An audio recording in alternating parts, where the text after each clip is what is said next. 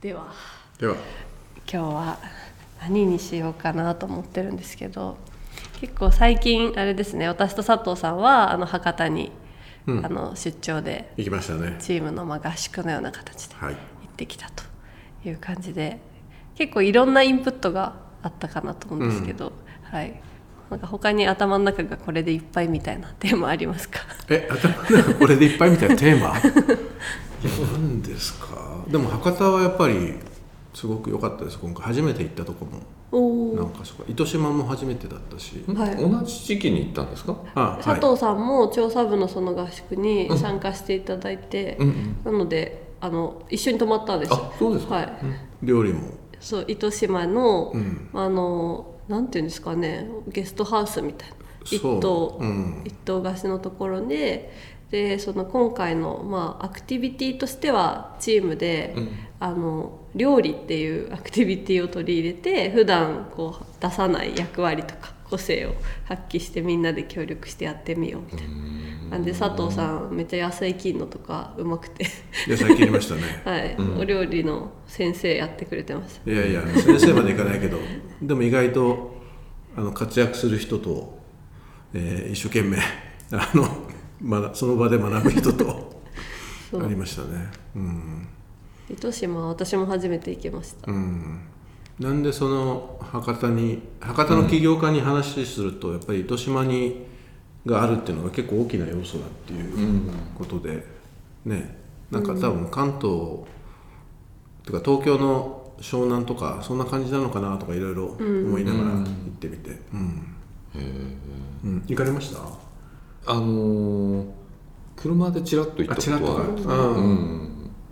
なんか独特のあのなんだっけ糸島の博多の生まれの1階にいろいろ飲食のああそうですね。えあのーお店があって、えうん。でその中でテナントさんあれ？テナントさんか。うん。あの結構糸島の野菜とかうんなんかそういう糸島のものをあの、えー、と販売してるところがあって、なんか野菜とかすごい美味しそうだったんであで糸島まあすごい面白そうなとこだなっていう印象はあるんですけど、ん。うん。関東でいうとなんか鎌倉もね鎌倉野菜そうですがね。結構あって、えでわざわざなんか東京からか仕入れに行く人もいるぐらいなんで、うん。なんかそんな感じなのかなと思って。えそうですね、うんあと肉もちょっとブランドに豚豚かな、うん出てましたね。あのブランドになってきてる感じとか、うん。こう自然の中で育てた豚っていうそうですね、うん。あとちょっとマニアックなんだけど実は大堀公園で初めて行ったんですよ、うん。であそうなんですか？あ初めれて行ったんですよ。佐藤さんが大好きな公園シリーズですよね。そうなんですよ。あの本田清六の、まあ、割と後になって日比谷公園とか明治神宮から比べるとずっと後の方に作ったんですけども、いやでかかった。うん。え回ったんですか一周？一周っていうかまあでも行ってみましたけど。うん。なんかやっぱり都市の中の公園の役割とか。おおお大堀えお堀があるんですか？お堀はね池？池ですね。池か。大きな池、なんか大きな池のある公園ありますそれよねですね。それが。あの 一角になんかコンサートホールとかもありませんか、あるかな、うん。えっと。そこになんかココンサートに行った覚えがある。あ本当ですか？うん。へほそういうなんていうの？えっと池というか、あのずっと池沿いにこうみ水辺沿いにずっとこうなんか公園を歩いてってなんかコンサートホールに行った覚えがある、ああじゃあそうかな、すごいいいとこですよね。そうですね。美術館もあって。まあちょっと井の頭公園に似てあれをで池をでかくした感じとか。そううん。私もあのとにかくい一度行ってみたかったんで行ったんですけど、すごい時間がそこもなくて、またちょっと詰め込んでしまって。詰め込みましたね。なかったんで、えっとでもそのか池沿いのあの池を眺められるテラス席のあるカフェで、ああ、はい。ありましたねで、全然こう一周できなかったんで眺めて、うんうんうん。でもゆったりした時間がねやっぱうん。流れてますしね、そうですね。あと走れるようになったりねこうしてましたよね。そうですね。うん。ここからスタートみたいな。うん。確か公園。公園は私は大堀公園の、まあ、隣の駅にはなるんですけどそこにあの緑荘っていうずっとああの入居しているコワーキングの拠点が博多拠点があったんでそこであのスタッフの人に会いにうん。行きまして、うん。なのでなんかやっぱその地元の空気感とか聞くと、まあ、公園も近くにあるし、まあ、やっぱり全体的にそのせかせかしてないって言ってまして、うんその人はもともと東京で働いてたあの東京の拠点にいた、あのコミュニティオーガナイザーが、うん。あの東京で働くの嫌になっちゃったからって言ってちょうど博多がオープンする時に移住してそっちでやってるんですけど、うん。なんか本当に移住もおすすめするぐらいいいところだよって言ってました。東京緑荘ってあの、まあ、シェアそうですね。オフィス的な、はあとコミュニティじゃないですか、うん。で東京以外だとあと何か所ぐらいなんでしたっけ？いやあの基本は東京ですね、うん。なのであと福岡。でいいわゆる地方都市っていうことで言うとはい。福岡、はい。まあ、ななんとなくやっぱり最初福岡なんだっていうのは分かりますね。でなんかちょうどいい物件もあったっていうことなんですけど、うん。なんか雰囲気が合うというか。うんで結構その東京の人がやっぱり出張とか何かあった時にそのやっぱ拠点があることでうん。意外とこうなんていうんですか福岡もまた行動範囲に入るらしくて、働く場所があるって結構大きいじゃないですか。うん。なのでなんか私も今回あじゃあ福岡には丸井もあるしそのシェアオフィスもあるから、うん。居場所があるから1ヶ月ぐらい住んでみたいなみたいな、ワーケーションじゃないけど別にすごい田舎でもないしなんかいいかもしれないと。うん。行った後あの大学時代の後輩が今糸島に、へー。あの家建ててるんですとかへとか2拠点でやってますとかなんかい意外とそういう人が現れて、うん、思った以上にあの関係人口っていうのかななんか関係してる人いる感じしましたね。糸島はな何が魅力なんですか？こういろんなこう人が引きつける魅力っていうのは僕の感じはちょっとやっぱりハワイみたいな感じっていうか、うん。あの浜辺とかカフェとかの感じとかがそういうところかな。ー。なんか今回見切れなかったんですけどその自然とか、うんうん。そのなんていうんですか自然の中で暮らすみたいなことと、あと今回行ったのはどっちかというとその観光エリアというかうん。もともとサーファーの方が集まって、あの人が集まり店ができ駅もできたみたいな感じで今そのサーファーに限らずあの人が集まる場所になってるって聞いたんですけど、うん。なんかその両面があるのかなって。結構今回なんか意外となんていうんですかね今っぽい店が多くて、うんうん。その自然っぽい方見れなかったとこもあって。ああそうですね。そう。うん、確かに。なので、うん。なんかまあ確かに鎌倉とか近いかもしれないですよね。どっちもあるというかね。歴史とか文化みたいなも文化、うん。そう自然もあるけどなんか若者に人気のカフェとかもうん。あるんで、どちらの人も混ざってる感じ。でそうですね。したね。多分。で博多の人からは割と近くにうん。車でちょっと休日行けるとか、そういう近さと多分その自然の感じですかね。うん。やっぱ一回行っただけだとあれですよね。なんとなくわかるけどもう一回行かないとうん。本当に分かりたいとこは意外と知れないんだなって思いました、うん。これだったらあっちももっと時間取りたかったなとか、うん。そういうのだいぶ、まず行けてよかった。でもちょっとアンテナ立てばね、はい、なんかやっぱ名前をすごく聞くんで、うん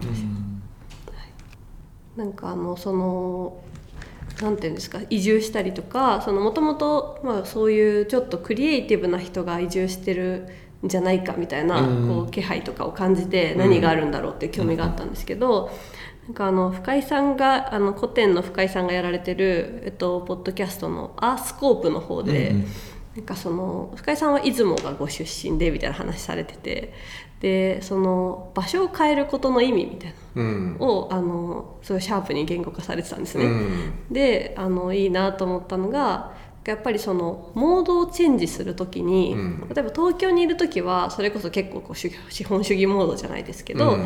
そういったモードになりやすいしでもなんかそれをちょっとこう例えば時間軸をすごく長くして考えてみるとかっていう時に結構その切り替えってスイッチングコストがかかるから、うん。場所を変えるっていうのはすごく有効な手段だってことをおっしゃってて、まあ、そういう意味でもこうなんか2拠点とか地方とかっていう場所で、まあ、働いたりそこに行くっていうのは今後増えるんじゃないかみたいなことを話してて。うん。あなんかすごくこうたまに東京から出たくなったりするのは、そういう確かにモードチェンジみたいなことがやりたい時になってたのかもしれないなと思って、うんすごいこう言語化のおかげでちょっと意味付けがで確かに。きましありますね。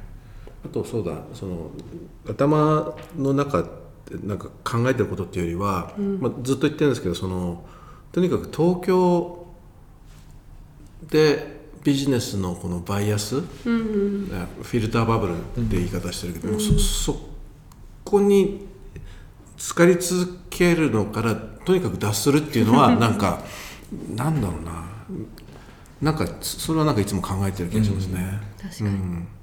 まあ、東京の中でも今言ったようにあのマインドが変わる場所とかってあると思うんですよ。うんあそうですね。明治神宮とか、ちょっとした公園とか結構それはそれであるんだけど、でもやっぱりこう特殊な場所だから、まあ、日本国内だけじゃ本当はいろんなとこ行った方がいいと思うんだけどやっぱりちょっと博多行って糸島行ってもうちょっと違うとこ行くと、なんか違うものに触れる。し、違うものに触れると違うことを考えるとか、それはすごくある気がしますね。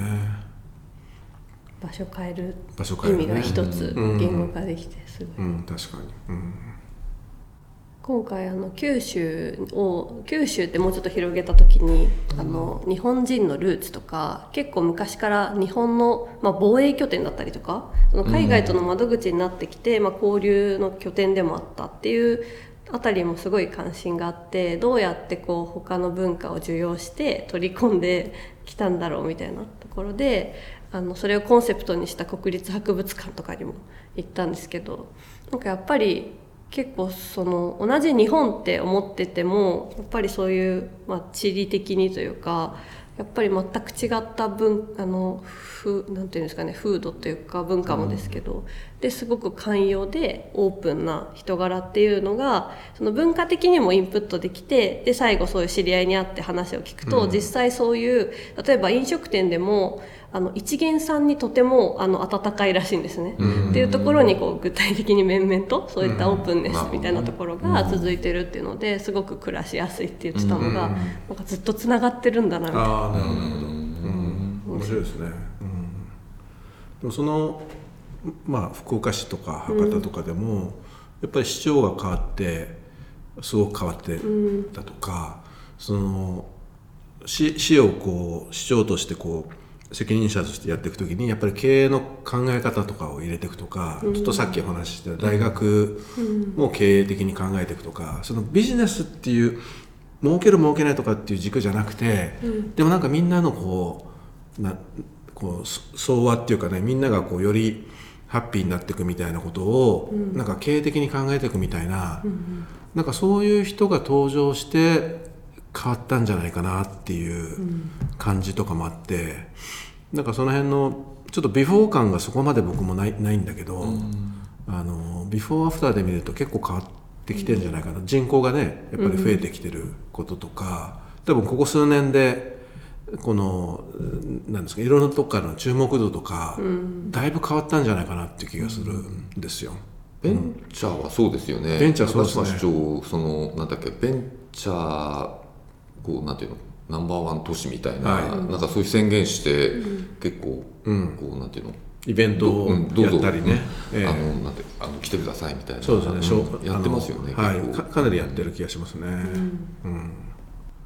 でそういう市のこういいろんな政策っていうかねあのベンチャーを応援するっていうのとあだからベンチャーキャピタルも結構い,い、あのいたりとか、でそこにやっぱりさっきから出てるその生活のなんかなんか自分のペースでできる生活とか、ちょっと行くと糸島があるみたいなあと他のとこがあって野菜があってみたいななんかなんかセットになってるような気がしてて、バランスがいいんでしょうね、きっとね、ええ。そんな感じはしますね、うん、確かに。なんか割と地方の町がどんどん同質化していくっていうか、どどこ行っても同じような街になるところがちょっと違う、まあ、同じところももちろんあると思うんだけど違う方向っていうかなんか新しいチャレンジとか、いろいろしてる感じがするのがいいいいなと思いました。うん。なんか日本もやっぱ面白いですね。あそういうね、うんそうですね。ウェルビーイングな感じで、うん。結構やっぱりホームページとかでも市が打ち出してたりとかうん。するのを見ると、うん。はい、とても近くにもヒントがありそうっていう。ありますね、うん。今回その飛行機福岡行く飛行機であの読んでた本があってうん。あの今日持ってきたんですけどこの「追うエフェクト」っていう AWE で「追う」って呼ぶんですけどうん。これあの海外の女性2人の方があの書かれてる本なんですけどなんでこれを読んでくれたかっていうとあこれえっとあれですかね。自然の中を歩くだけでなんかなぜ体とか心にいいことが起こるのかみたいな、そういう話なんですけどなんか今回あの福岡でも神社に、えっと、宗像大社に行きましたしちょっとその前にあの前乗りして熊本の方から高千穂とかちょっと足を伸ばしてうん天の岩戸神社、日本のルーツをちょっと深掘るみたいなところで行ったんですけどなんかやっぱりそういうなんで神社とかそういうこう昔から残ってるところに行きたくなるのかっていうののなんか理由がうまく説明できなかったですよね。うんそこに行く意味って何なのみたいな。うんなんかそれをあの一周回ってというかこうあの西洋の方が結構観察して言語化してる本がこれだったんじゃないかって思って、なんかそういうこう意味付けみたいなのも探してこの本を読んでたんですけど、結構これあの私的にはですねあの言語化に救われたっていうのがまたあって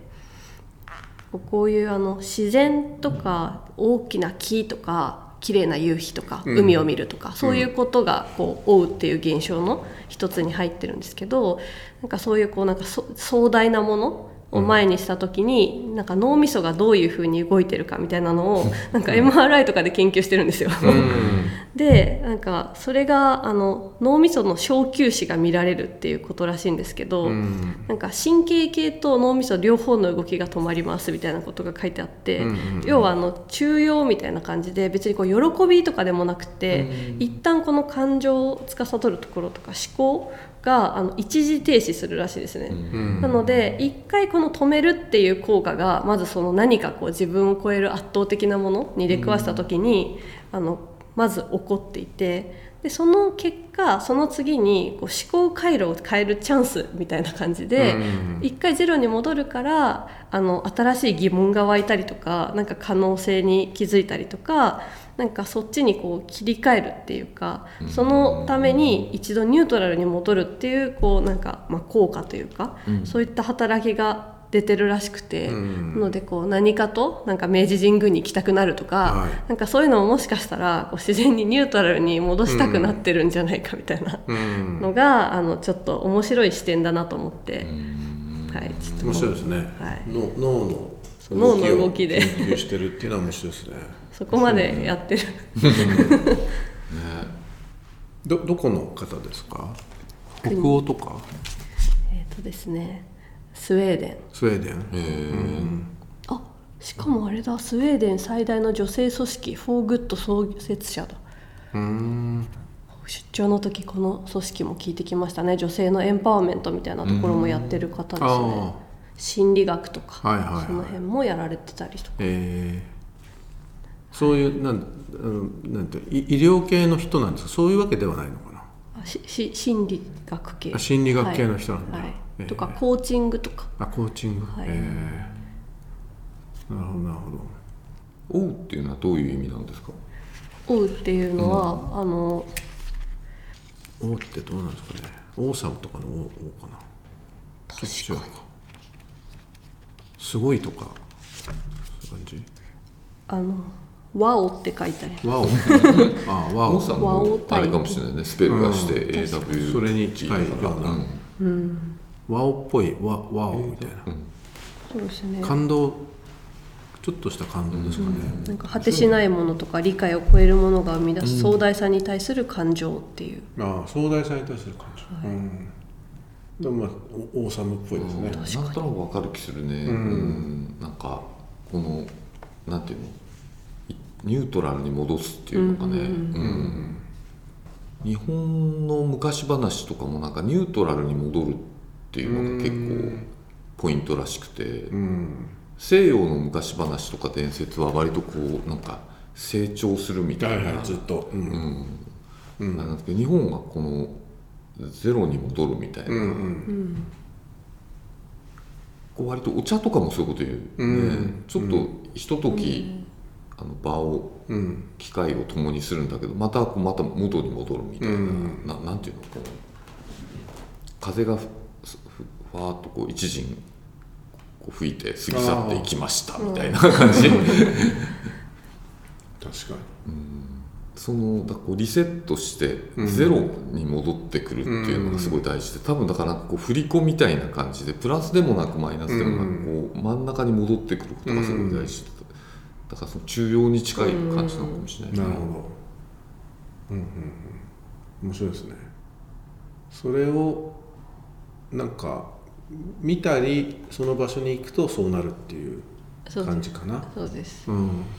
なので、まあ、マインドフルネスみたいなものも、うん。そのに近い状態を、うん。その作れる体験をすることで、うん。うんうんそれがこう聖地とかそういう感じなのかもね。おそらくそういう。身体とも関係するんですかね？その場に行くとか。あその場に行くとかうん。ありそうです、歩くとか書いてありま歩すくとか、はい。うん。宗像大社とかもねやっぱすごい大きな岩でしょあれ。そうですね。あのね。お島の方。沖ノ島の方、はい、大体大きな木とか大きな岩、うん。ね。確か大きな岩も結構多いですよね、に、うんそれはすごい興味深いですね。確か夕日とか朝日もそうか、うん、全部ね森緑香り風。うん。それがニュートラルになるの？かでなんとなくそれを今までだと東洋っぽいというか八百万の神の考え方がなんとなく自分に染み込んでるのかなみたいにこうなんとなく流してたんですけど、うん。あなんかこういうアプローチで分析すると、定義すると、あこういうふうになるのかっていうこの視点も、うん。なんか外から見るとよりなんか分かるというか、うん。それも面白かったなと思って、うん。そうですね。確かに。なのでちょっとあのこれを見てから、えっと、その日本を深掘る時に、えっと、ちょっと取り始めたアプローチがあってあの外国人向けのなんか教育番組みたいなやつで、うん。例えば神道みたいな、になってるやつを見るっていう。あうんうん。そうするとなんかやっぱ何が特殊なのかっていう見方が外からになるんで、うん。なんか日本でどの神道の本読もうかなって思っても結構決められないんですけど、うん。結構入り口そっちにしたらうん。面白かったです。あそそっちってそのマインドフルネスとかそそあえっと、要は海外の人うん。あが海外の人から東洋とか日本とかをどうこう、まあ、せ海外の人向けにどう説明されてるのかみたいな。ところが結構見方として、まあ、メタ認知の一つというかうん。面白いかなああもう見始めました、と見始めました。うん、どどうですか？い今の本はなんとなくあす割とスッと入ってくるんだけど、でもなんか普通に神道とかを説明しようとすると、まあ、いろんなアプローチがありそうじゃないですか。うん。うんあのーどうですかね。もちろんいろんな見方がある分野だと思うんですけど、うん。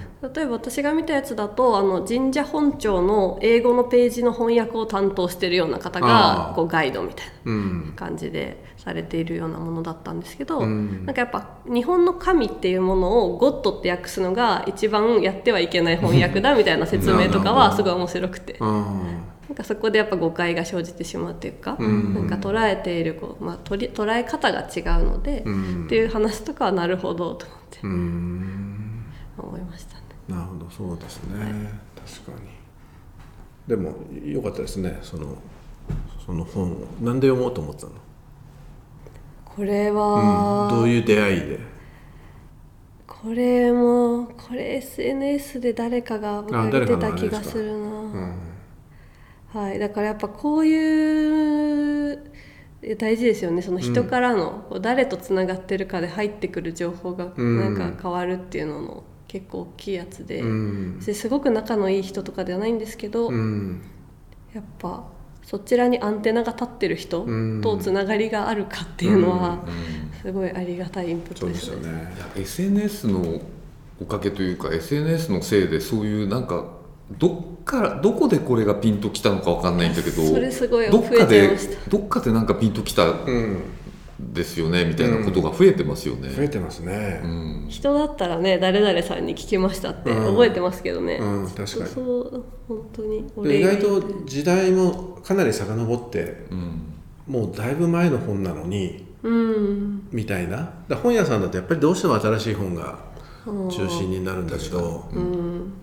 で、まあ、もちろんあの図書館とか行けば、まあ、それなりのコーナーもあるんだけどそうすると逆になかなか選べなかったりうんするけど、うん。僕も去年読んですごい感動した本の一つに「ジャストマネー」っていうはいはい。本があるんですけど、うん。これ誰が紹介してたのかがいまだに思い出せない。あ SNS だとこうもう瞬間瞬間でうん。なんかこう過ぎていっちゃうので、あうん。あなんかこれ面白いと思ったんだけどそれ一体誰が紹介してたのかっていうのが、確かに、ここで多分お話しした時もそうおっしゃってた気がする、どこで？でもこれも一種のこうセレンディピティなんですよね。そうですね。んなんかピンときてっていう、そうそれはすごくありますね、でなんか読んでみたら会ってみたら行ってみたら、うん。やっぱりすごかったみたいな。みたいなね、うん。ことってあありりまよね。ますすね。ありますあります、でもここの場で聞く本もかなり増えましたね、あそうですね、はい。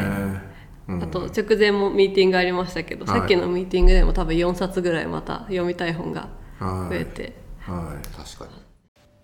次回に続きます